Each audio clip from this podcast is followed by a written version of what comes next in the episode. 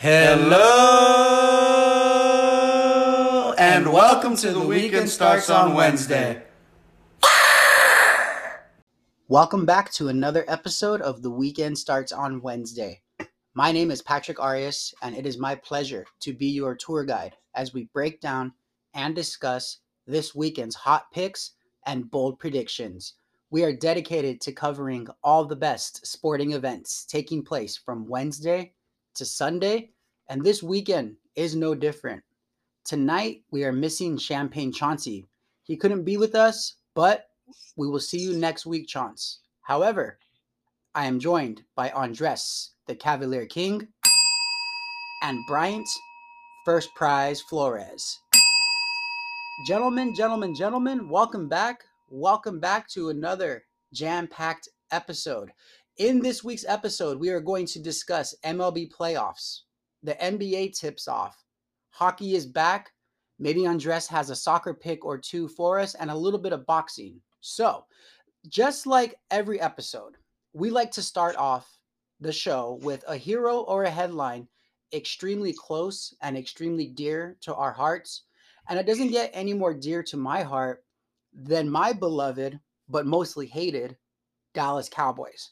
Now, I say that because I've been a Cowboys fan since I was a little kid. I grew up on a ranch with no cable, and every Sunday, the Cowboys were the only game that I can, you know, basically watch with no cable. So I love the Cowboys. And of course, in the 90s, they were good, and um, they haven't been good since. So I'm waiting for the day for them to make a Super Bowl run.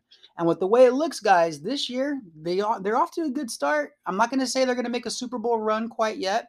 And as you guys know, I'm not going to believe it till I see it. Until they win the championship, I'm not going to be super excited. I'm not going to get my hopes up. But my hero for this week's show is Dak Prescott, the quarterback for the Dallas Cowboys. Now, he's my hero for the week because um, basically he is first in line right now for comeback player of the year. If either of you disagree with that statement, please let me know when it's your turn to, to talk. But he's got my vote so far for comeback player of the year. Um, if you're not familiar with what happened to him last season, his game and his season ended quickly when he broke his um, he broke his leg. He had to get some crazy surgery to get it replaced. I think it broke in three different places. So he's obviously recovered. And through six games, he's got 16 touchdowns um, through the air, and uh, he's only thrown four interceptions. And um, on the ground, he's got, I believe, maybe two or three touchdowns. So he's doing great. And um, I'm very excited. And not only is Dak Prescott doing great, the entire Cowboys are doing great. And for one of the another firsts that I can remember is that Diggs, the defensive back for the Dallas Cowboys, he's one of the front runners right now for the defensive player of the year. So who would have thought? Not only is a Dallas Cowboy Flores, not only is a Dallas Cowboy in line to be one of the defensive players of the year, but a Dallas Cowboy secondary player. And um, if you watch football, you know Dallas Cowboys secondary players, um, they're always getting burned. Defensive backs are always getting burned. So it's just quite a um, it's just perplexing right now for Dallas Cowboy fans. We're excited, but I've just never seen anything like this. So the Dallas Cowboys are my heroes, specifically Dak Prescott. Um, I believe he's averaging 300 yards a game as well through the air. So, and Jimmy with the stats came in. Dak Prescott does not have a rushing touchdown this season. So he has the 16 passing touchdowns, and that's it. So um, I, am ten, I'm sending it over to you, Flores, for your hero and headline, and we'll do yours last, Andres, because Flores' headline has to do with going with what's going on like right now. Yeah, and let me just touch on real quick that Dak and Cowboys situation. That Diggs pick six was just insane, and the game was insane. And I've been telling you guys, Dak is the pick not just for a comeback player of the year, whatever it may be, but for MVP. That dude is beasting. I keep telling you guys, and I wish I would have put a bet in three weeks ago when I started talking about that, but it, it's starting to catch up now to where it might not be worth it. But I still think that he is the long shot and the contender in the next couple weeks for MVP. Anyway, over to NBA as I'm watching tonight, Tuesday night, the opening night, just saw the Nets get their butts handed to them, and uh, the Lakers are kind of handling some business in the first quarter. But, gentlemen, the season is finally upon us. What a great, my birthday was yesterday. What a great way to just kick off age 36 with this NBA season that we have here. There's so many storylines, and I'm just it's so awesome to me that I'm coming off of this great season that just ended coincidentally for the Giants last you know week and now i'm going on to this other team that i'm really excited for the chicago bulls. And the return of just pandemonium to chicago. So my question to you guys now that the nba season is starting with the two games that we have today and the full slate of games that we're going to have on wednesday now that the weekend is starting on wednesday what is your biggest storyline? Now i'm going to put a caveat outside of the Lakers, guys, because everybody here in LA, and we're going to talk about the Lakers right now too, but outside of the Lakers, what is it, Andres, that you are looking forward to? I know we talked about a bunch of them, you know, before coming here on air, but what is it that you're most looking forward to here in this new season in the NBA? What storyline, what team, what anything? Um, it, there's a lot of storylines. I would have to say for me, personally, what can CP3 do? Can he repeat last year? Can they can they get back to the promised land? Maybe potentially win it. I mean, or maybe this is last year's was his last hurrah, and Phoenix has to look into the future to, to keep Booker and everybody else. no, hey, I, and the reason why that's really interesting is because I can't see it succeeding. I've been saying this since you know last year when they had the run that they had that this team might not even be a top four seed or they might even be contending to be in the playoffs this year the phoenix suns that we're talking about. So let's see what cp3 does. You're right. Ayton might be mad because he didn't get the deal done. So we'll see what happens with that chemistry there but that, that is definitely a great storyline too with the defending western conference champion phoenix suns. Pat what about you well, we we already know that the Phoenix Suns are facing an even bigger uphill battle because there's going to be one less spot for them to take in the playoffs with Klay Thompson returning back to the Warriors. Um, that's that's that's got to be number one um, for most people on the West Coast, if you're not including the Lakers.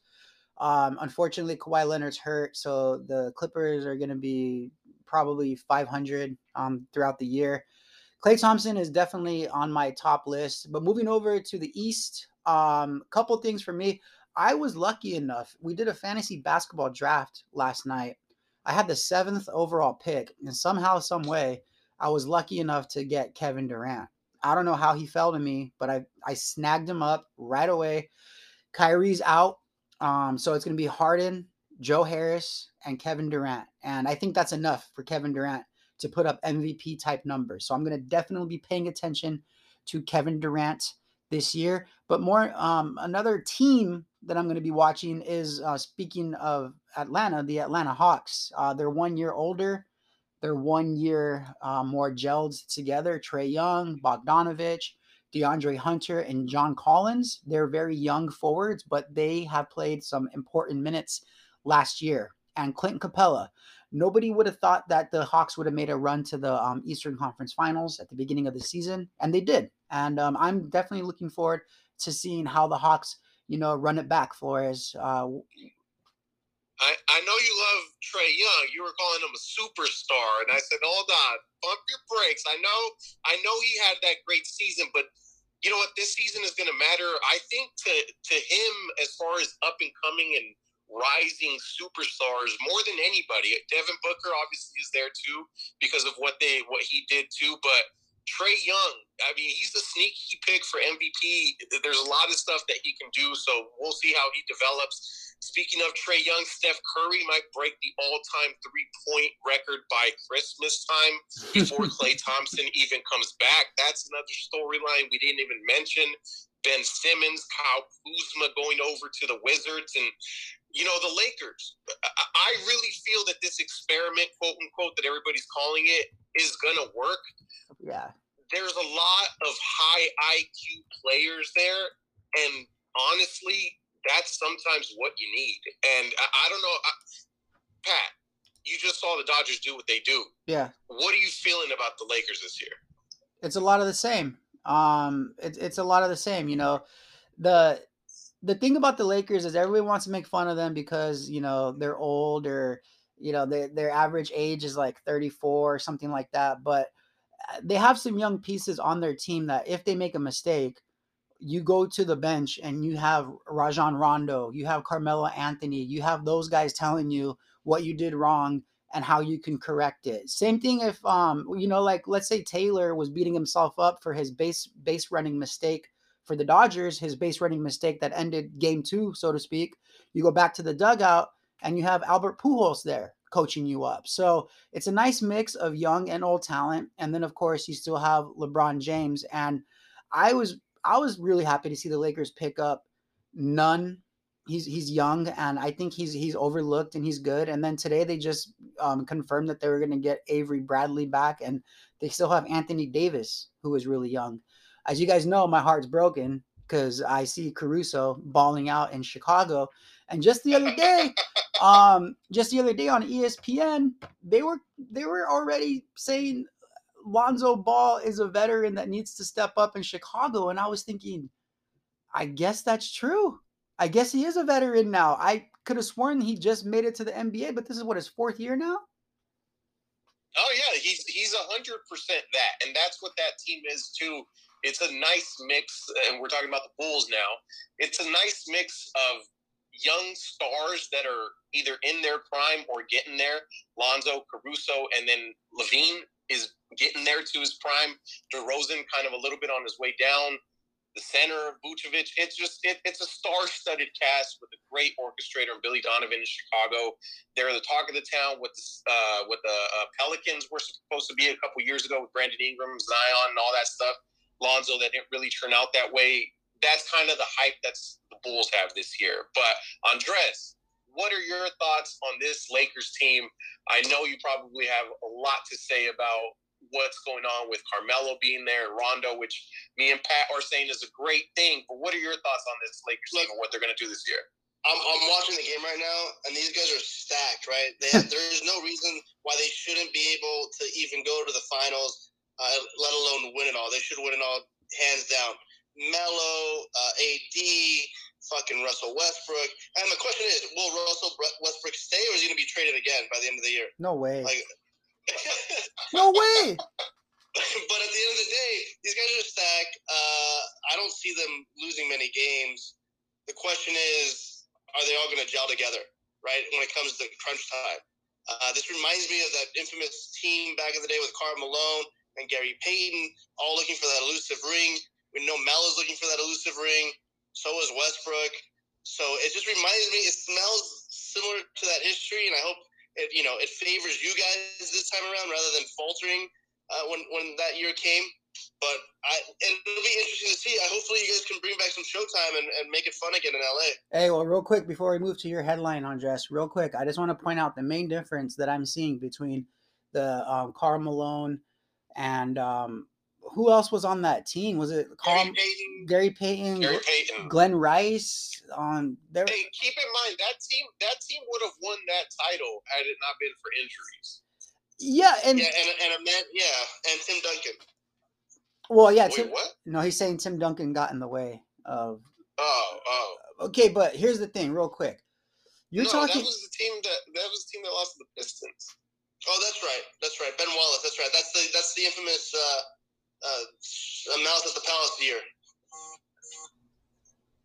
I don't know if it was. Yeah, But Yeah, because they talk about after. Malice at Malice at the Palace was a year after. Oh, right, were right, the right. champions already. Yeah, yeah, yeah. okay, but the main glaring difference to me is that you're talking about Phil Jackson was the coach of that Lakers team, who uh, Phil Jackson already had 11 championships as a coach, and Frank Vogel has like one. If you ask Laker fans, and if you ask anybody that's not a Laker fan, they'll tell you he has half a championship. So uh, you know, I would like to think that Frank Vogel is going to be a little bit more um, on these guys to just put the sense of urgency in them that every game's important because there are 82 games, but as we all learned this past baseball season, every game does matter starting tonight. So, um, Andres, over to you. Do you have a hero or a headline for the show? Uh, so the headline is going to be a very generous Gypsy King, and I'm speaking of uh, Tyson Fury. Uh, I sent to you guys earlier uh, in the day regarding news that broke out that Tyson Fury donated his eight million dollar purse from his first fight uh, against Wilder that happened three years ago. He had stated that he was going to donate it, and now there was you know news of it circulating circulating today. Uh, photos that he was passing out money, or that the fact that he, he finally did it three years later. So when I posted and when I sent you this news, I didn't look into it other than the fact that he had donated, but there was skepticism because there were certain people that said that he never did it through when he said he was going to do it. Um, but those were the non-boxing fans and news reporters, and then they came in and said, "No, he actually did it three years ago. Now it's just the photos are just circulating now, like, but it already happened." So he donated uh, a lot of money, his eight million dollar purse, to the homeless here in LA because he when he was promoting the first fight, um, he was doing a tour of LA and he noticed how bad the homeless situation was, and as a result, he told the LA Fire Department at a at a function that he would donate his purse, uh, his whole purse, to the homeless um, here in LA. So. I even more props to him, man. I, I, love the guy. I love who he is and what he's become, uh, and his journey from being an addict uh, and having no shot, and then him changing around and being probably one of the greatest heavyweights of all time, at least in, in this generation of fighters. Yeah, that, that that's that is a great story, and um, I just want to know what happened to that eight million dollars because, well, it doesn't seem like the homeless people, uh, the situation. Yeah, ha- it doesn't seem like it's improved. but anyway, you know, you know sticky hands in, in LA, in LA City. So I'm sure somebody was i'm sure garcetti was taking all of it and saving it for india so i don't know well you know it, it's the thought that counts and he tried and we'll see what happens that's a great story to follow if you haven't read the article look it up you can definitely find out more about it so um, our nba headlines that we're excited for this uh, this season dak prescott and the dallas cowboys off to a hot start and uh, those are last week's heroes and headlines the weekend starts on Wednesday, and this weekend we have a two o'clock first pitch. And this is a very special two o'clock first pitch because it's an ALCS. The stakes are high, and whoever wins this series goes on to play in the in the World Series. So, uh, Flores, this is a game that you were interested in. Um, number one, Flores, can you update us on what's going on with this game right now, and what are your thoughts for tomorrow? So tonight, Tuesday, keep in mind, we always record this on Tuesday. Whatever happens tonight is going to really make tomorrow that much more of an important game. But as of right now, the Red Sox are up going into the eighth against the Astros if the Red Sox pull it out on Tuesday, going into this game on Wednesday at 2 p.m., which is pretty awesome. Same thing happened with the Dodger game today. You can just have it on in the radio in the background while you're doing whatever work you're doing. It's awesome to have some playoff day baseball. But if Houston is genuinely going into tomorrow down 3 1, their backs are going to be against the wall. And I still think they can pull it out, but I think they're going to pull tonight's game out. They've had some mistakes, similar to the Dodgers, that have had some mistakes that have led to some losses. Uh, Altuve had a horrible error that led to Schwarber. Uh, Grand Slam, I think it was the other day. So, you know, I still think the Astros are going to pull this out. But if the Red Sox do, that's going to be insane. Andres, what are you thinking is going to happen on this one? Uh, you know, it, I think I'm with you. I still believe that the Houston Astros will pull it out and get to the World Series. I'm predicting a Dodgers Astros World Series and make it a hmm. rematch of the cheating year and we, we, the revenge tour. I like to call it. Um, that's my opinion on it. my only concern that killed me before this series started was Lance McCullers being injured and not being on the roster, which is their number one ace in my opinion. And I think that does set the tone for them. But with the three, if they go down three one, it's going to be very very difficult. Uh, but I expect it to be tied up when it's all said and done. Thank God. Thank God. Thank God you mentioned that Lance McCullers was injured because for a second I was thinking you genuinely did not realize that because how with who and what army no pun intended on the arms in army but who and what arms are going to beat the red sox? They have nobody. Can I can I just interject and say that Altuve just hit a bomb over the Green Monster and tied it up two to two. That's what I'm That's talking it. about.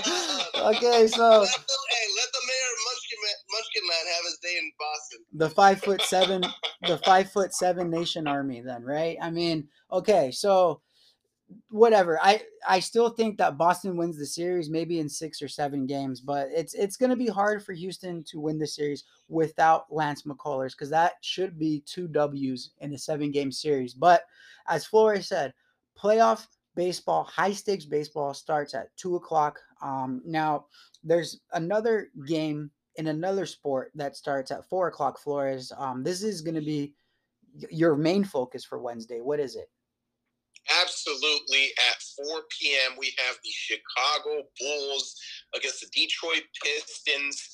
And I'm just, I'm, I don't remember the last time. It definitely was the Derrick Rose uh, when he came back from surgery year the first time around, where they went to the Eastern Conference Finals and he went down in, in game one. It's like, what's going to happen? Um, since then, the Bulls haven't really had this much hype, and I can't believe that they have the team that they have. We talked about it earlier. I didn't even mention the rookie Patrick Williams that a lot of people are, were comparing to a young Kawhi, and he can shoot, he can play defense. He's tall, he's athletic. So they just they have ballers. I didn't mention Coby White. I didn't even mention them acquiring Derrick Jones Jr. some length hmm. You know, Caruso, everything that I mentioned, the Chicago Bulls start their journey to meet the Los Angeles Lakers in the NBA Finals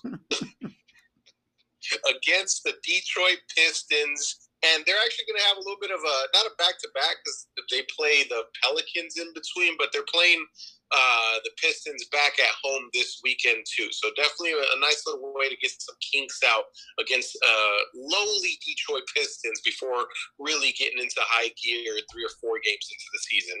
Are either of you guys excited about this Bulls team? Yes, I am, and I'll tell you why right now. I drafted Patrick Williams and I drafted Vuce- Vucevic, Vucevic or Vucevic, however you say his name. Vucevic. Vucevic. So I drafted them on my fantasy team. I told myself if those fools have Zach LaVine and they have Alex Caruso and Lonzo Ball, these forwards are gonna get high percentage shots. And um, Vucevic can step back and knock down the three. So I'm I'm excited for the Bulls, and I'm excited because I also drafted uh, for the Pistons. I drafted Cade Cunningham. Cade Cunningham is probably not going to play in the season opener, according to the reports.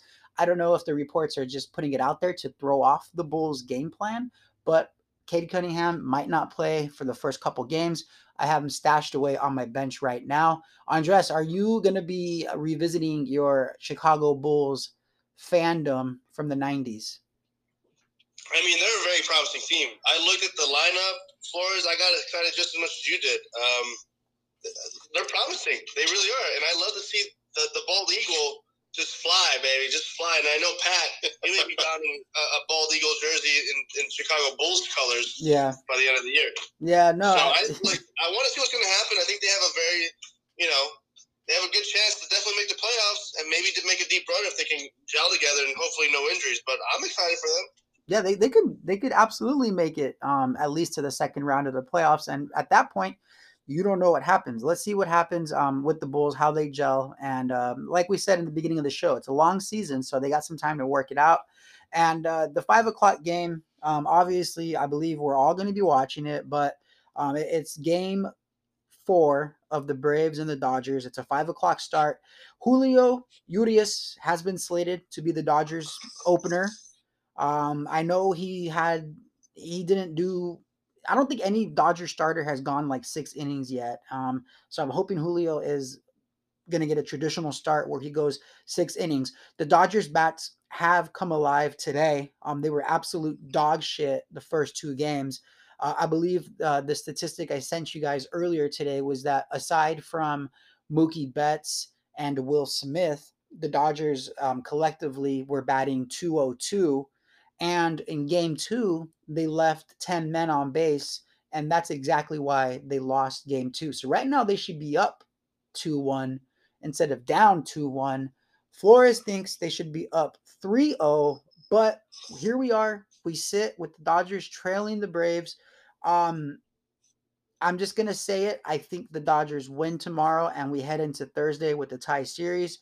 Uh, let's start with you, Flores, and then we'll close it off with you, Andres. Flores, what do you think for tomorrow's game? Yeah, I'm just sad that because the game was so early today that I wasn't able to drop a little bit of money on it because these games to me eh, the Dodgers just have that magic. They're I remember hearing something about Derek Jeter telling one of his teammates when they were down. I don't know if it was the World Series or the uh, the ALCS, but he wasn't worried at all. It was like the seventh, eighth inning. He's like, "Don't worry, the magic always happens. The magic Hmm. always happens, and it always happens for the Dodgers, dude. I mean, Bellinger just absolutely smacked a three-run home run when everybody thought everything was done. Seager to start the game off smacked the two. Like they have those bats, and I just think they're gonna continue to walk through this team, the Braves are tough. They're resilient. They do what they do, but there's a reason why it was 106 games that the Dodgers won and why it was only 88 that the Braves won. The first team, I think, in over five, six years uh, to to win a division with less than 90 games. So the cream will rise to the top. The Dodgers will continue to win, and they may win out every game of the series now that the Braves are heartbroken after today's game. An- Andres, let's look at you for any kind of pessimistic statement towards your Los Angeles Dodgers. It's not look, it's not pessimistic. It's really it's realistic. Okay, this is what I have. Pat, you mentioned earlier that our bats have been dog shit prior to today and the seventh inning. Flores, I personally have been told uh, by a bookie that baseball games are lost in the last three innings of a game. So, uh, like the Jeter story, I don't really believe in the first half of the game. I'm more in the last three innings of the game, which thankfully it, it turned in our favor with Bellinger hitting a belly bomb to get us over the top.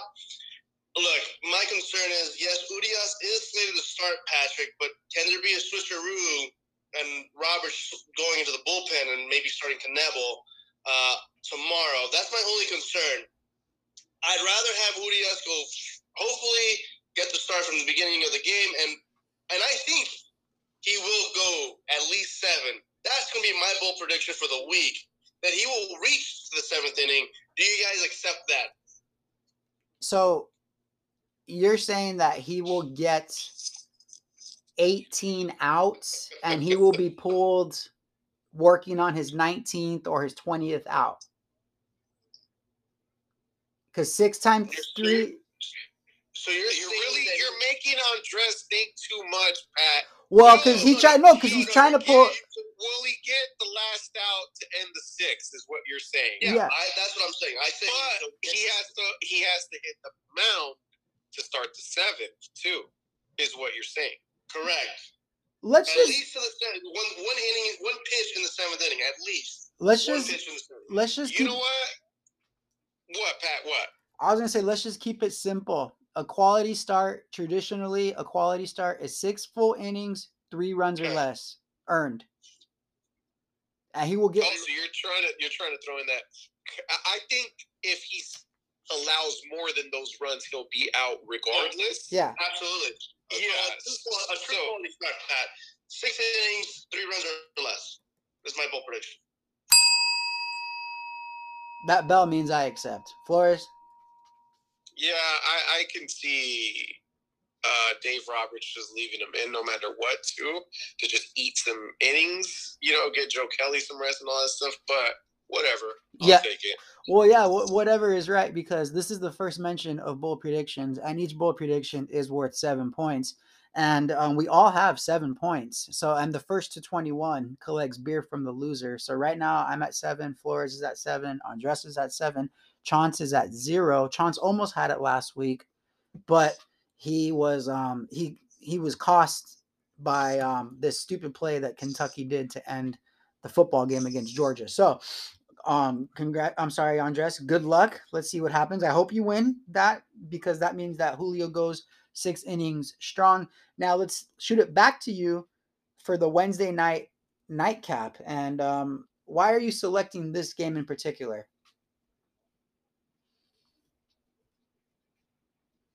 Sorry, Pat. Um, I had my phone on mute, but give me give me a recap. What am I picking for for uh, Wednesday night? your, your TNT hockey game. Genius. Ah, yeah. So let, no, this is why I picked it. Thank you. You know why? Because we have so many games this week that I, I got all my days confused. Uh, you asked me about a hockey game prior, Patrick. This is the hockey game to watch. The reason being it's on TNT. Flores, I know how much you love Gretzky on your TNT network, thinking it's the greatest production of all time. Uh, hopefully, who knows how black his hair will be tomorrow or uh, Wednesday night. Look, it's a game which everybody needs to watch, right? The St. Louis Blues versus the Golden Knights in Las Vegas. The St. Louis Blues had a magnificent run a couple of years ago, winning it all. Uh, currently, they are two and zero. The Golden Knights are sitting at one and one. But the reason being is because it's late night hockey. It's a junky game. It's seven thirty. There's nothing else hopefully going on. Maybe the Dodger game will be done by then. Now it'll probably still be on. Um, but towards the tail end, around nine o'clock, Pat, just as you're getting cozy, nice and warm to go to bed, you click it on. You see people banging bodies into the glass, goals being scored. Uh, this, look, it's hockey season, baby. It's October. This is you guys. Flores get excited about basketball season. I get excited about hockey season. It's literally a fast-paced game. You can't go take a piss even if you wanted to. You can't. So I'm, I'm gonna go with Pat. I'm gonna go with the St. Louis Blues to win in Las Vegas. Reason being, say, uh, Knights are missing some players to start the season. They're missing four players. Uh, is out for a while. Mark Stone is out. Too. Blues are on a two two zero run. They got some young kids, and they have a better goaltender, in my opinion, than uh, um, Leinart for the Golden Knights. So I'm gonna go with the Blues, but it's gonna be a hell of a game to watch. Uh, expect a five four ball game or hockey game. Okay, so you're taking the over that is set at five and a half. Yeah, I'm gonna take the over. Okay, now um, let's move it along to Thursday. So that was Wednesday's entertainment. Both baseball games, the Bulls and Pistons for the NBA, and the Blues and Knights for hockey. So a little bit of everything on Wednesday night. Thursday, 4:30 p.m. Andres. Quickly, give us your hot whistle bets. Tulane at SMU college football. Tulane is one and five. SMU is six and zero. So, how are you going to sell this game to people who do not care? You like a lot of scoring, Pat? You want to see some touchdowns? Yeah, SMU's gonna put up those touchdowns, baby. Those guys know how to throw the ball. It is a wonderful Thursday night game in Dallas. I hope you guys do know how big football is in the state of Texas, well, Patrick. yeah. that sure. their college football stadiums, everybody's there. Okay, so it's makes no different that this team, who's six and zero, Patrick, uh, with a quarterback of Mordecai throwing for 1,800 yards already, almost 1,900. He's got 1,893 yards, 26 touchdowns, seven interceptions. Um, they're averaging Pat 40 points a game, so expect a lot of scoring.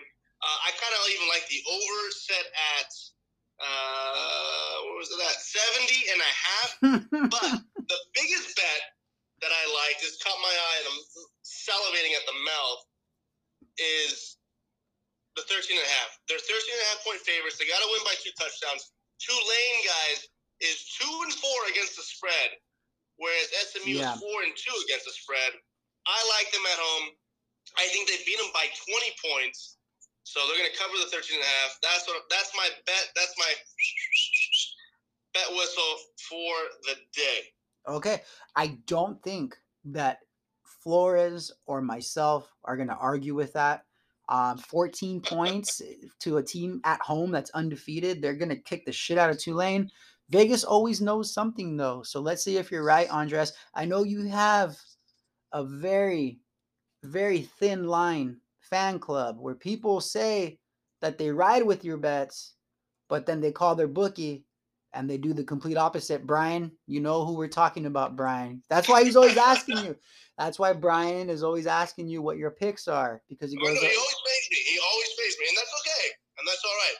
Sometimes you win, sometimes you lose. I'd rather, you know, Pat. When I win, people always listen, baby. When I speak, yeah. people listen. All right, Flores. Um, Thursday night, you're back on the hardwood. What is the show for Thursday night? So we have a large amount of games Wednesday to start the season. Obviously, tonight, Tuesday is the start with just two games. Wednesday, it's like the whole NBA is playing. But Thursday, you get a nice little amount. Again, three games starts at 4:30. Dallas at Atlanta. We talked about Trae Young. We talked about the Hawks.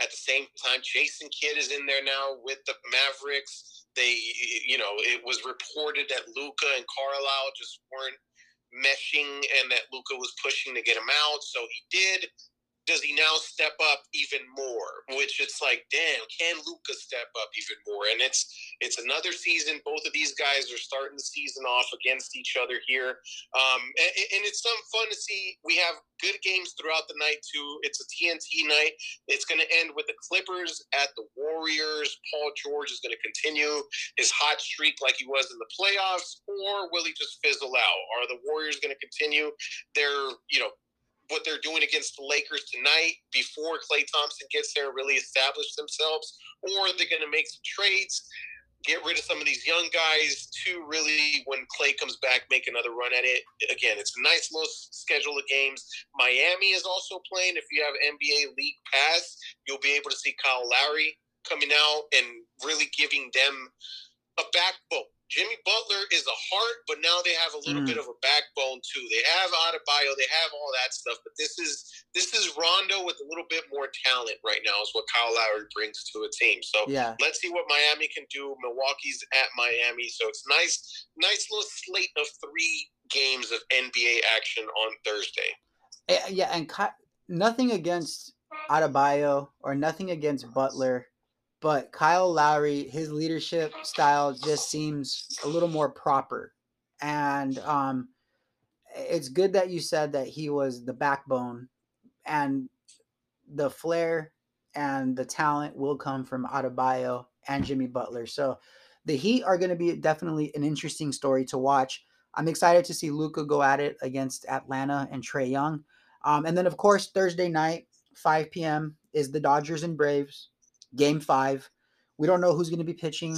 Um, I think at this point, um, in game five, there's going to be three games left. I have a firm feeling that it's going to be a tie series going into game five. So at this point, I don't think it matters. I just think whoever can get 27 outs in the cleanest, mistake free baseball is going to end up winning the series. So it's not a very profound hot take. It's not a very well thought out take, but it's getting down to the nitty gritty. And whoever has more hustle will win the series. So Thursday night, game five, the Braves and Dodgers.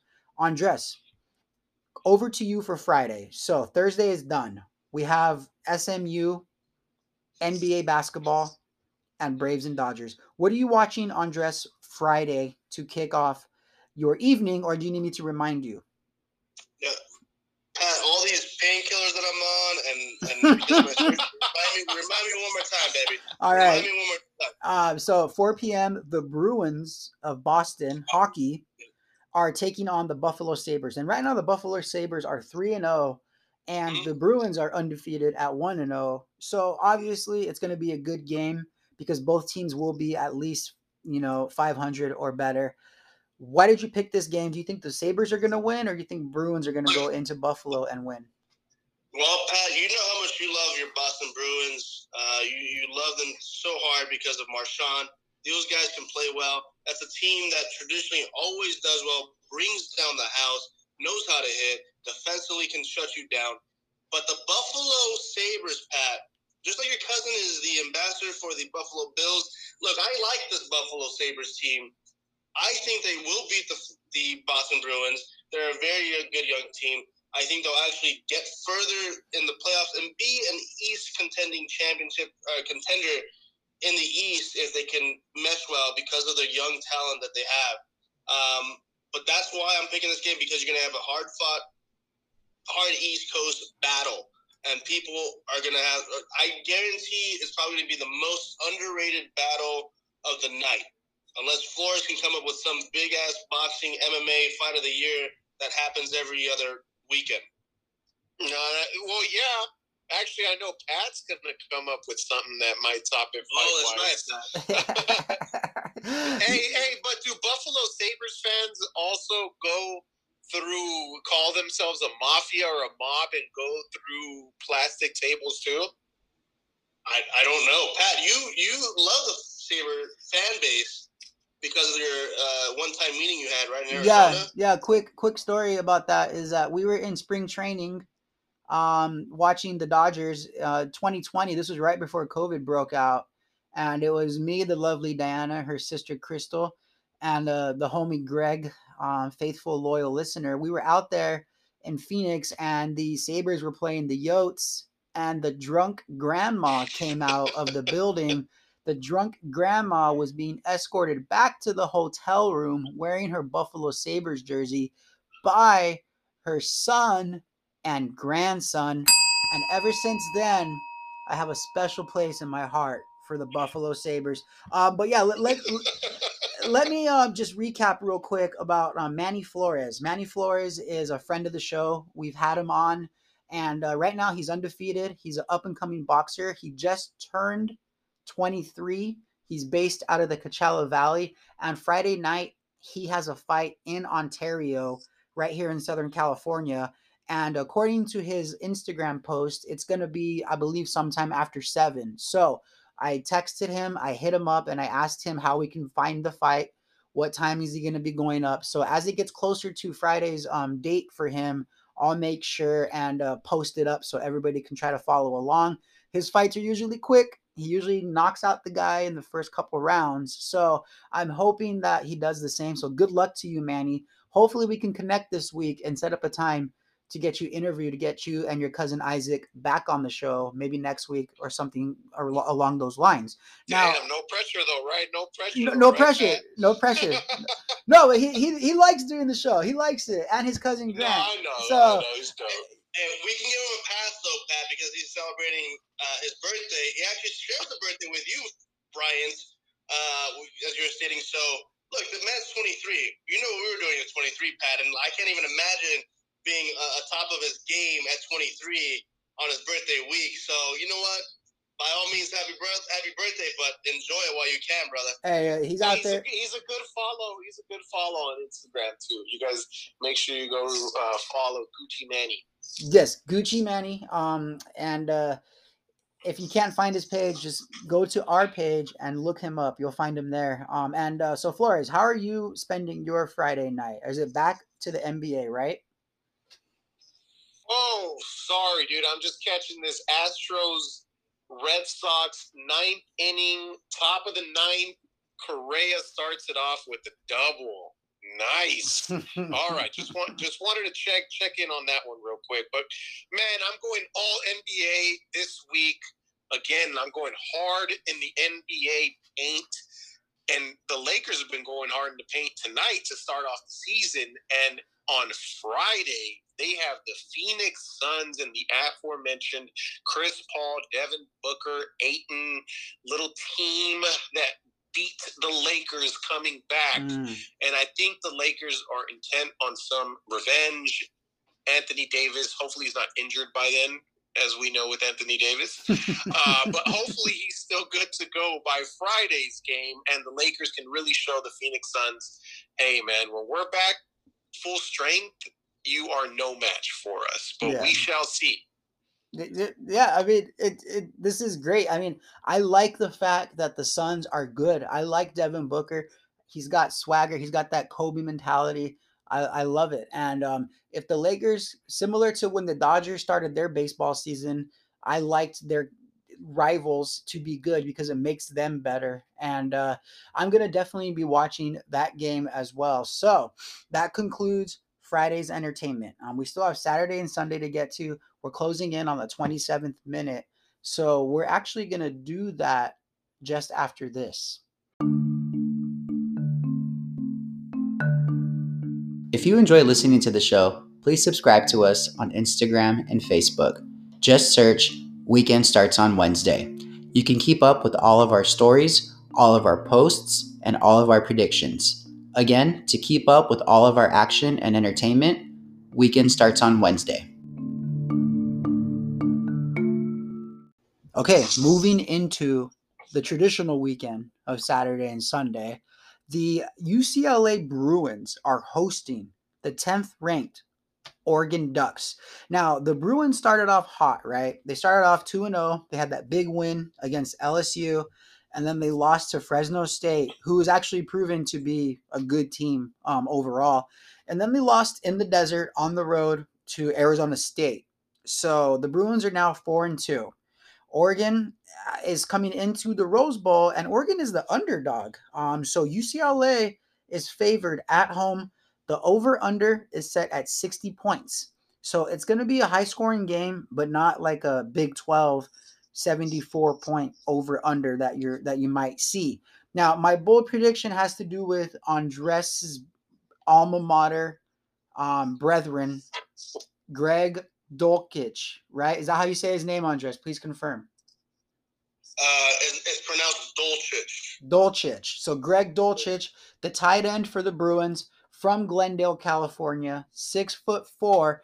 My bold prediction is that Greg gets three touchdowns on the day. I would say two, but I know you guys are going to push me. I know you guys will push me to do three. So I'm going to say Greg gets three touchdowns for the Bruins Saturday afternoon. That is, very bold. That is very bold. Yeah, now now I get why you were like, oh, I got a great bold prediction. That is definitely bold. I'll take it. It's a. That, I mean, the, you know what the funny thing about that is, though, and the, the thing that favors you is he is actually for a tight end to be the team's leading receiver. So he's got the most touchdowns. He's got the most yardage. That doesn't really happen uh, in college as a tight end, especially on a team. But he definitely is probably the best tight end in the country, in my opinion. And he's only a young buck, so he'll be definitely playing on Sunday. That's a hell of a that's a hell of a bold prediction. I'll accept that though. Yeah, he's my um. So in my dynasty fantasy football league um that I'm in with my cousins, uh, cousin Brett, the uh, Bills Mafia Indio chapter leader, he's the one that arranged it.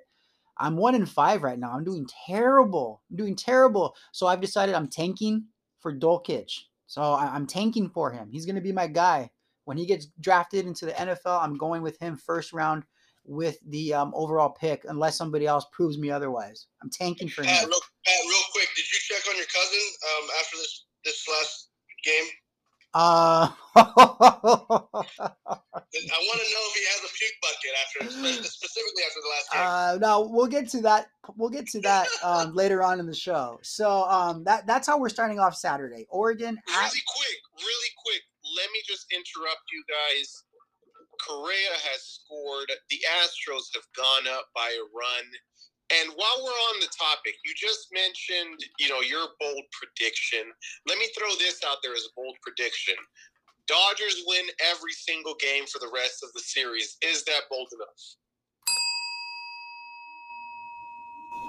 yeah, absolutely. Yeah, I mean, of course, I'll take it. That puts you at 14 points if it hits, and um, that also ties in with Andres' bold prediction that Urias does lights Yeah. out performance tomorrow. So it's bold enough for me. I mean, and also too, it, that is bold enough because I don't think people understand how hard and difficult it is to win four games in a row in a playoff series, especially down Yes. to especially down 2-0 and coming off of uh, a hell of a series against your favorite team, the Giants, that took us to uh, all five games. But on the flip side, the reason why I'm so confident in it is when a team just catches that break, it just breaks the series open sometimes. Mhm. and the other team just can't match that energy. They, if they can't match the energy for the next two days, that's already two games. They're down 3 2 going to Atlanta, thinking, fuck, we just gave up three straight games. We have zero shot. Boom, all of a sudden, Dodgers in the World Series. Yeah, and hopefully, hopefully on Saturday we get Max Scherzer with the lights out performance. So that's getting way ahead of ourselves. But Flores, I like where your head's at. I accept your bold prediction. Andres, 4:30 on Saturday. You don't need to remind me, Pat. I know. Look, I know I'm on pain pain painkillers and shit. I got a dead person in my body, but look, it is rivalry week. It is Saturday. Oh. No. is is my favorite time of the year because it's Notre Dame football. We're talking about this game, and the rivalry is against the the lowest of lowest. Flores, you can relate how much you have disdain for this school. A hundred percent, a hundred percent. The University of Spoiled Children. I mean USC. Uh, that this is a game that we've been waiting for all year. So the Irish play at 4:30. Patrick at home in South Bend. Uh, they're they're five and one. Uh, USC they're coming off a bye week, so they had plenty of time to know what kind of game plan they have and whooping that Trojans ass. They'll be wearing Trojans after the game uh, to have a wonderful uh, orgy party with all the ladies in South Bend. Uh, that's another topic. But Notre Dame will win. They're favored by seven. I believe USC Patrick is three and three. But you know what, guys? It doesn't matter what the record is um, in this rivalry because both teams have hate for each other. So they can be undefeated, they can be winless. They're going to bring it. This is a game to watch. Flores, I know you'll take a peek at this game just to see what's going on. What do you think? Do you think they cover the seven points at home? Uh, yeah. I mean, I, I really believe they're going to shit all over SC. So I would easily see them doing that. Has you has USC won a game ever since they fired their coach? Um, I don't know. That's a Jimmy good question. I, Jimmy will have to so back for that. Jimmy, get it, get it, get us some stats from that. So when they beat Notre Dame on Saturday, this will be the first time they won. hey, uh, hey, bro, I, I, I'm right there with you guys. I can't stand USC, but I, I hate Brian Kelly a lot too. I think he's a he's a freaking snake, and it would be funny if Notre Dame lost to USC just because of him. But for you, Andres, I'm going for Notre Dame. I think Notre Dame wins. I just think it would be funny if Brian Kelly lost to probably one of the worst USC teams that we've seen in a while. You know, you got to admit. and Ji- Jimmy came in. He's, he's holding the paper up. They actually beat Colorado uh, two weeks ago. Okay, okay, all they've right. kind of they've kind of alternated victories. They've had a little bit of a Jekyll and Hyde. I mean, Yeah. they smashed uh, the Cougars up in Washington. Then they got smashed by the Beavers. Then they smashed Colorado. Then they got smashed by Utah. So that means the pattern Mhm. says they might smash Notre Dame. Damn, I don't know. Well, guys, I hate to break it to you. Rather than the spread itself, I'm looking at the over/under at 57 and a half. I like that more, considering Flores all the information that you just gave on how much points they've been giving up or scoring on SC side. Uh, 45, 37, 42. Uh, Notre Dame's defense, Patrick, has been shaky at times. They've been giving up that ass, unfortunately, and giving up points. So I like I like the over uh, at 57 and a half more so than I like the seven that Notre Dame is favored by. Mm, I would go with the under because I think that uh, Notre Dame, if Notre Dame is um, a true top five team in the country, they should hold the Trojans to less than 20 points if they're that good. And um, that means Notre Dame can score 35 or less, and the Trojans score 20 or less, and the under hits. But that's that's just me. Okay, now moving along to Flores, you have quite a uh, Saturday night lined up for us, uh, boxing and UFC. So take it away. Yeah, it seems like it's been a while since we've talked about any UFC stuff here, but uh, we don't have a pay per view, but we have a really good UFC fight night. Costa versus Vettori. Both of these guys' his last fight was a loss to Israel Adesanya. Especially, it was Paulo Costa's first loss ever. He's 13 and 1 now uh, as a professional in his MMA career. Vettori 17 5 and 1 both of these guys need a victory really bad. It's like it's the Italian meathead versus the Brazilian meathead. so it's a nice little battle of the meatheads, and you gotta love it. You gotta tune in. A lot of action there. On the boxing side, we kind we kind of have the complete opposite uh, with boxing. We have two technicians. Um, this is going to be on ESPN Plus.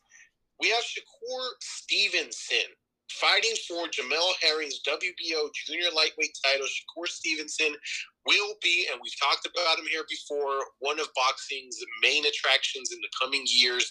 And this is his, you know, his march towards victory. He's a, the little man that could, Napoleon Bonaparte in a way, the American version of that. But he's he's gonna keep conquering these divisions, and I think he's gonna beat Herring, who is a game fighter, a nice champion. So if Shakur Stevenson comes in, handles what he needs to handle and comes out with a victory, even if it's a nasty victory, even if he gets knocked down, whatever it may be. As long as he pulls out the victory, it's going to be huge for his career and it's only going to propel him going forward. So make sure you guys tune in. There's a lot of nice fight action this weekend, and it's all it's all free essentially. There's the ESPN Fight Night for UFC, and then there's the uh, ESPN Plus slash ESPN main attraction for boxing as well.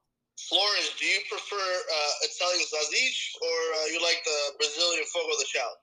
Oh, the Brazilian. I think Paulo Costa. Wow. By the way, it is now seven to two Houston. Seven to two Houston Astros.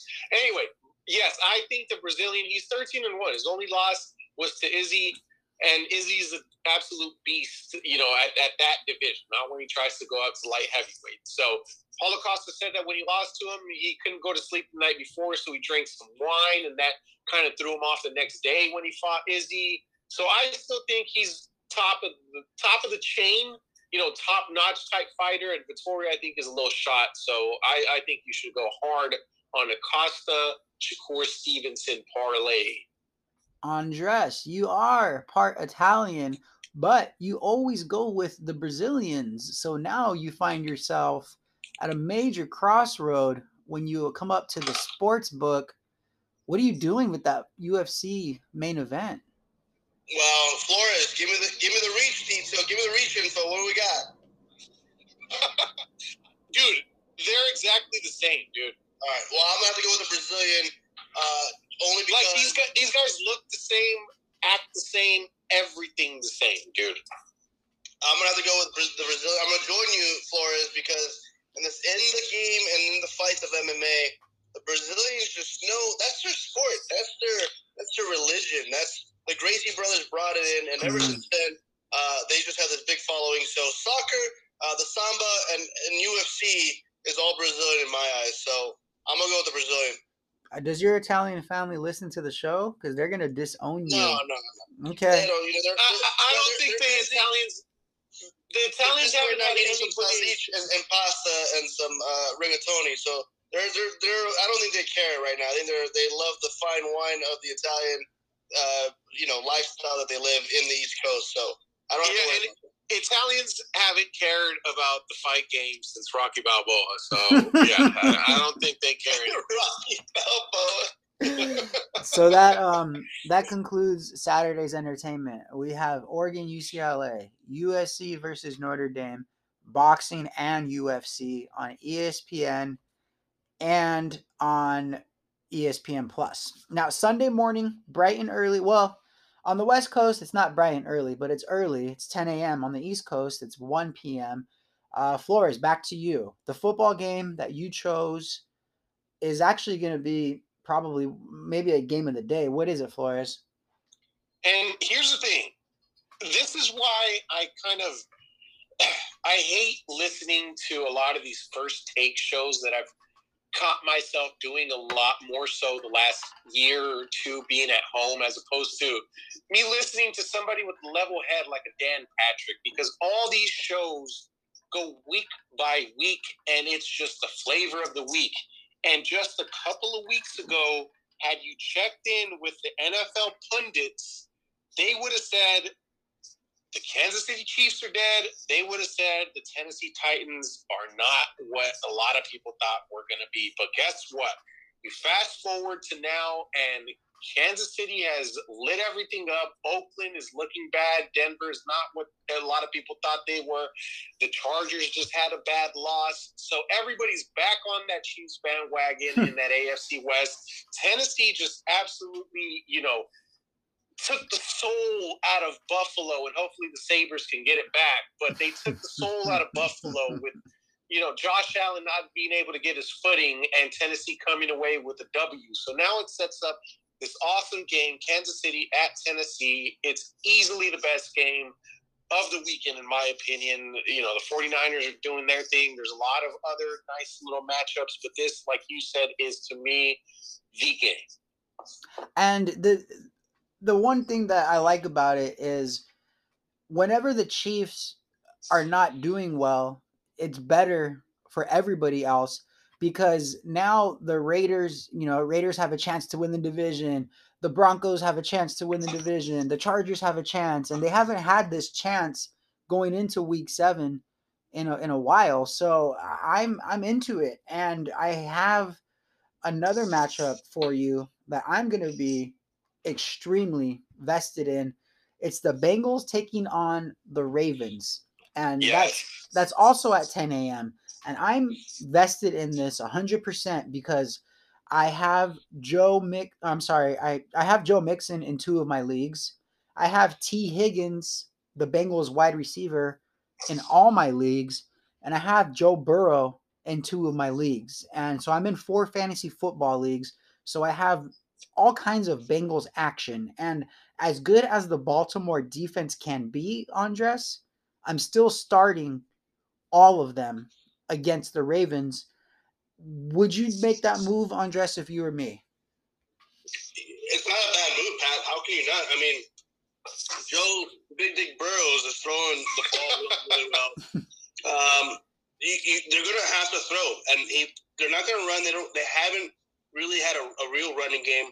Mixon really catches a lot of balls out of the backfield, so they like to throw a lot of screens. I think it's a great, great start because their defense is to give, give up a lot of points, and when they get down, what are they going to do, Pat? They're going to have to play catch up, and they're going to have to throw the ball. So I think logically it makes sense. I would do the same thing and, and try to play catch up. So that's a hell of a hell of a stat to, to throw in there and a start. I mean, not a stat, but a start of all of them this weekend. Can I just interrupt you guys again and let you guys know that Carlos Correa is back on second base, right where the inning started? It's now nine to two, Houston, and they have runners at first and second. Talk about a you know turn of events there. Who? Wait, Flores, this reminds me of the episode of Bugs Bunny. Like, you know, he's just everybody got a hit, everybody hit around, and they're again at the same spot. So it's like a Bugs Bunny cartoon, and everybody's getting hit. Andres, you can't mention that without singing the song. How does it go?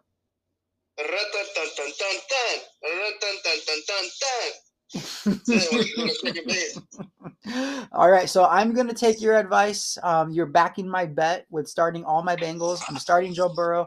I'm starting Mixon. I'm starting Higgins. Let's go Bengals. Um, I actually don't care if the Bengals win. I just want my fantasy team to perform well. Now the nightcap is um, at 5:20 on Sunday night. We didn't see any games at 1:20, 1 o'clock that we liked, so we're moving straight to the evening. The Colts are two and four, taking on the Niners, who are two and three. The Niners, I believe, are just coming off of a bye week. The Niners are at home and they're favored, and the over under is set at 44. So, Andres, let's hear your thoughts first on this game since it's your team, and then toss it over to Flores for his thoughts because it's his team. Um, you know, I don't really like that over game so much, um, only because if the Niners do win, they're going to have to shut down the Colts. Um, the Niners haven't really had a great year. They're two and three. I do think they do win this game at home, only because I don't believe in Carson Wentz. Even though I, I I'm not a big fan of Garoppolo, but um, I don't think Carson Wentz has ever been the answer in Indianapolis. He's always had a shoulder issue. Look, yeah, they can get hot sometimes. Um, you know what? Surprisingly, um, they're four and two against the spread, so the three and a half looks kind of nice Mhm. if I'm a betting man, which I am, but I don't bet against my team. So I'm just a little concerned. This could be a trap game for the Niners. They did have a bye though, Pat, um, last week, so I think hopefully they did get enough rest. Um, the Colts are coming off a win, actually two wins back to back. They did come up against the Lions and not sorry, excuse me. Their only two wins is against the Vikings and the Lions. Um, they're on a losing streak right now, but um, I don't know. Flores, what do you think? I mean, I I surprisingly do believe in Carson Wentz, and I know there's this little provision that um, if he plays seventy percent of the snaps, uh, you know, Philly gets Indy's draft pick, first pick, or something like that.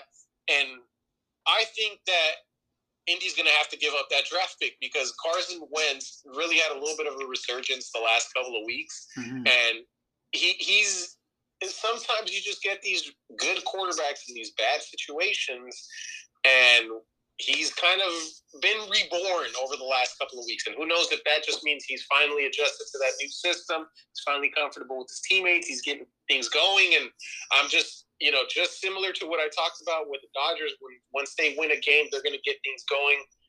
Who knows if that's what the Colts do, and they just kind of put a nail in the coffin of the early 49ers season. I'm a little scared and a little nervous Carson Wentz. I never thought in my life I'd be saying that. and Hey Johnny, guys, real, real quick, I just got an ear kicked uh, to the face right now um, by Jimmy. Um, I completely fucked that up by saying their two wins were against the Lions and the Vikings. Their actually two wins were against the Texans and the Dolphins. So apologies, thanks Jimmy for that. I know, uh, I know, Chance is probably saying, "What the fuck, Andres?" I mean, you could have left it at that because all those teams suck. Um, it didn't it doesn't really matter. But uh, like the the Colts have Jonathan Taylor and they're getting T.Y. Hilton back. I don't think this is gonna be that easy of a game for the Niners. Um, I think that the Niners. I don't want to say it. Um, I don't want to say it, but I think the Colts might win this game. I don't know why, but there's just a weird feeling about it. And no, um, you're, you're right on that. Pat. I think there's a strong chance for that. You're, you're not wrong to say that. they And I would, you know, I, I can't I can't root against my team, but yeah, I- I'll, I'll put it this way. I heard a funny joke. One thing that I really like on Fox's pregame stuff is that that comedian, I don't know his fucking name, uh, but he has Frank like Caliendo. No, no, no. Um, I'm, I'm blanking on his name, but he's he's he came out in Step Brothers as the the mean Step Brothers friend, the guy that that owns like Oh. the helicopter. You know who I'm talking about? He does the Fox pregame. Anyway, he had a hilarious Squid Game kind of little joke last time, and he was like, "Oh, the 49ers, why are you here? You know why? Because the jury's still out whether you guys are good or bad. Oh, wait, the jury's the jury's back, and they decided you're bad." So that's kind of how the 49ers season has gone. They really were expected to be okay by actual NFL people. Us 49er fans thought they'd be right back in Super Bowl contention, but I think we've all been uh, humbled a little bit by what's transpired so far early in the season. yeah, I I can't remember his, his name, but I, I know him. Rob Riggle. Rob Riggle, there it is. Yes. Funny story about Rob Riggle is I was working a wedding in Santa Barbara a couple years ago, and um, this woman comes up to me and she tells me, "Excuse me, it's really cold over here. Can we get the heater right over our table?" But right over their table was some electric cords. And I told her, I said, no, I'm sorry, I can't move the heater over there because I don't want this whole place to catch on fire because the electric cords are right where the heater would be. And um, she thought I was joking. And then she's like, Are you serious? And I said, Well, yeah, I'm serious. Look, you know. And um, it turns out it was Rob Riggle's wife that was asking me to move the heater. and he was, dude, he was staring at me like he wanted to strangle me for telling his wife no.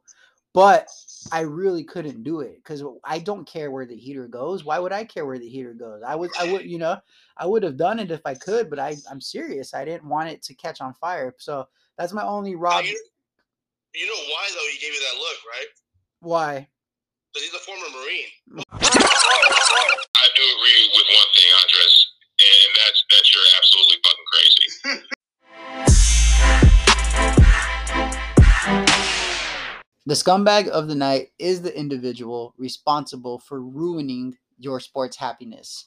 They could cost you a bet, cost you a victory in fantasy sports, or make the headlines for all the wrong reasons and piss you off.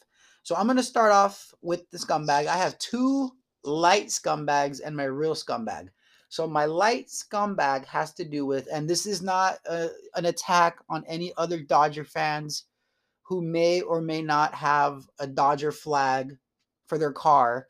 I'm not trying to be judgmental or condescending, but it's the fucking playoffs and we're in the middle of a World Series run. And I've legit seen two Dodger flags like mine, the smaller ones that I put up in my car. I've seen two of those on the road and one big one that they put in the back of pickup trucks. Now, again, if you listen to the show and you don't have one, I'm not talking shit. I'm just saying get to the mall, buy a flag, and help us rally because we have we have a game tomorrow. We have a game Thursday. We're gonna have games the rest of the week. So the flags are like $15. Shout out to the lovely Diana's mom, Carmen. She bought me my flag because my other one was worn out because I use it every playoffs. She noticed it was fucked up. She bought me a new one. So if you are a Dodger fan and you do not have one, go get one and put it up in your car before Wednesday's game. Now, my other scumbag has to do with the Dodger fans that left today's game. If you were at today's game and you didn't have a baby with you that was crying or a kid with you that had to leave, you should have stayed to the very end to watch the Dodgers come back. That is my other light scumbags as it relates to the Dodgers. Now, my real scumbag has to do with Monday Night Football. Uh, let's start with you, Andres. Do you agree with me when I say that Sean McDermott, the Bills coach, is a scumbag for kicking a field goal?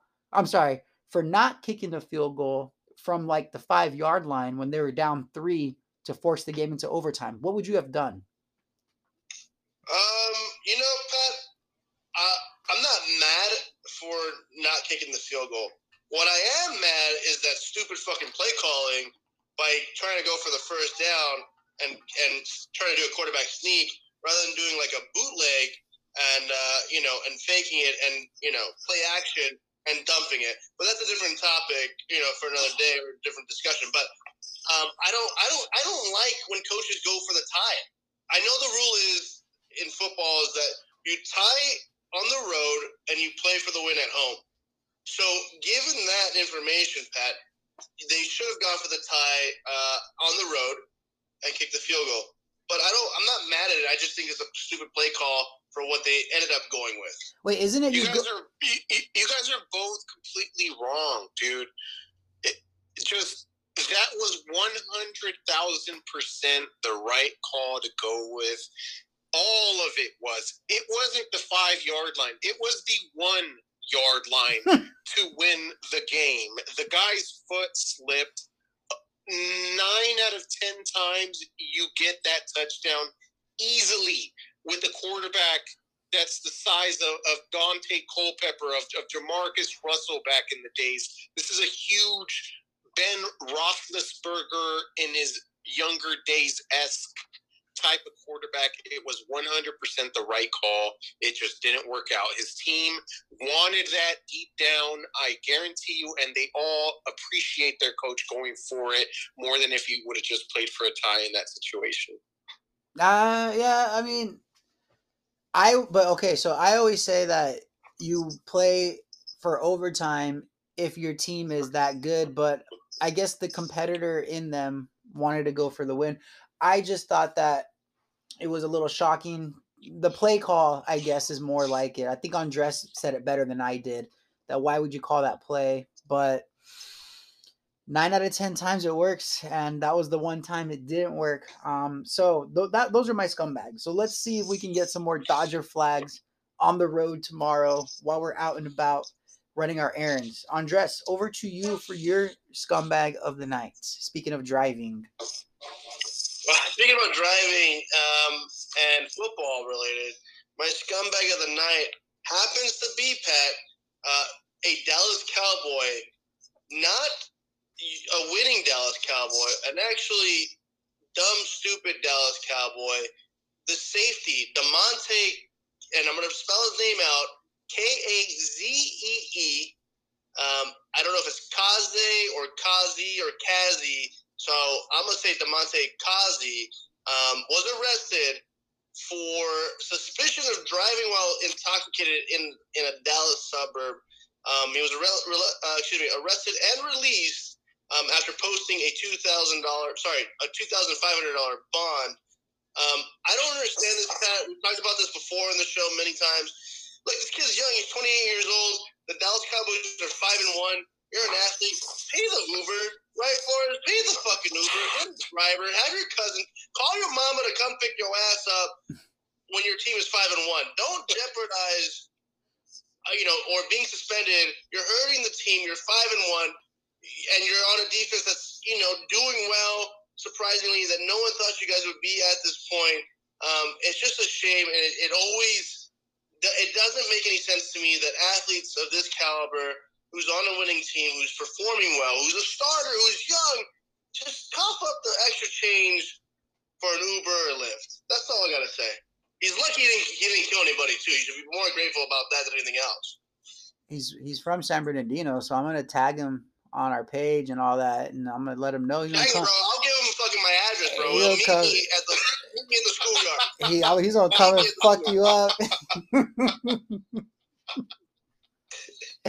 but how's he gonna get to you? He can't drive, right? That's right. He's gonna come on a bus or a fucking bicycle. I'll be waiting, bro. Tricycle. Come on at me. Come, come get me. Oh, that's hey. What you're if that happens, what would happen to you, Andres, is is my scumbag. Is you would lose that fight, and that's what my scumbag is. Mikey Garcia. I told you guys that he was fighting last weekend. Mikey Garcia is arguably a top 10 pound for pound boxer. And this weekend, he fought essentially a tune up fight, a fight, a stay busy fight, just something to keep him active. Sandor Martin, not a name at the 147 welterweight division. Mikey Garcia, his last fight, he lost to Errol Spence Jr. at that division, the king of the 147ers. So if you're going to lose to anybody, it's going to be that person. But to come off of your first loss of your career and follow that up with the second loss of your career Mm. against essentially a nobody is a huge scumbag, especially because of the high expectations I have for Mikey Garcia, especially, you know, his brother Robert Garcia and, and him being a trainer of the year not too long ago and doing everything that he does, and Mikey being their their purebred, the one that made it. Because Robert Garcia was also a champion, a fighter, but Mikey Garcia was supposed to be their golden child. And now that he has this loss on his record, it's really going to affect him. And before I log off here, the real scumbag of this entire week is cancer, lymphoma cancer to be specific. Dick Vitale, Dickie V of ESPN fame, of Let's Go Baby, college basketball fame, has lymphoma, will undergo six months of chemotherapy. And we're just, you know, as you go, you lose a lot of these greats that you've grown up on, especially us, you know, in our getting to our mid 30s, late 30s, whatever it may be. And man, I just don't want to lose Dickie V. You know what I mean? And it just sucks. Yeah. Fuck cancer. You know, fuck all that shit that happens with the different types of cancers. And I hope that he pulls through on this one. That's the biggest scumbag in my eyes. Yeah, and uh, isn't that what happened with Stuart Scott? Right, he ended up getting cancer as well. Yeah.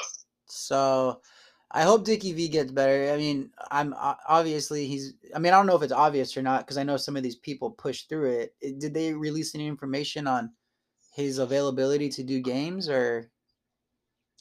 Uh, I, I don't think any of that stuff is going to be in his uh, uh, in his plans Yeah. for any time soon. Yeah, I just I don't know. All this stuff was just announced Mhm. uh, essentially like today. So Oh, okay. yeah, a lot of this stuff is still still ongoing and still fluid. But I definitely don't think at his age of 82, with this announcement, that he's going to be doing any games or anything like that.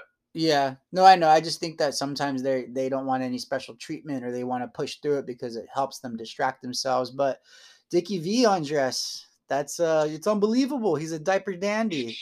Ah, man. I mean, it's just it breaks my heart hearing that. I didn't even hear that or hear about that. So you know, um, prayers go out to Dickie V. But Pat, you and I had a lot of college days watching Dickie V, a lot of college basketball, and we've you know uh, tried to reenact some of his sayings, but that's rough. Flores, real quick on uh, on Garcia.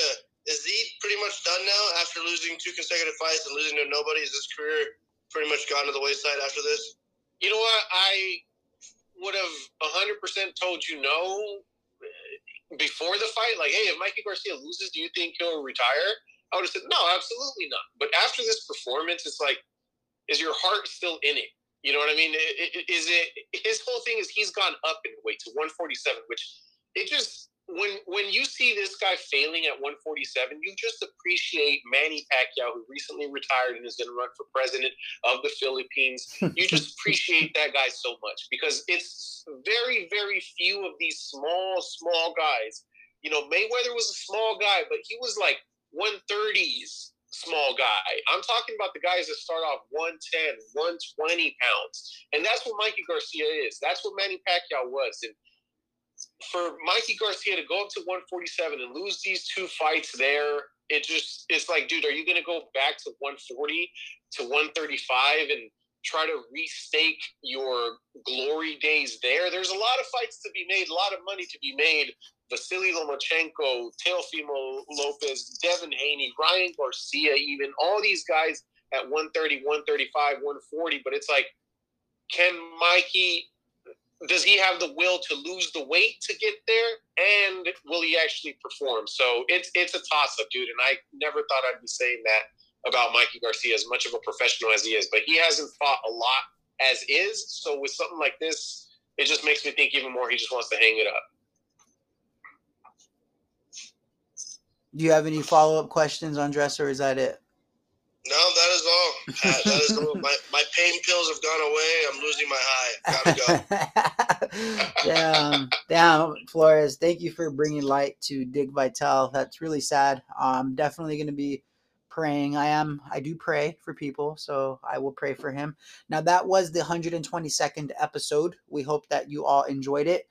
Uh, we will see you next week. And if you're going to place any bets this weekend, good luck.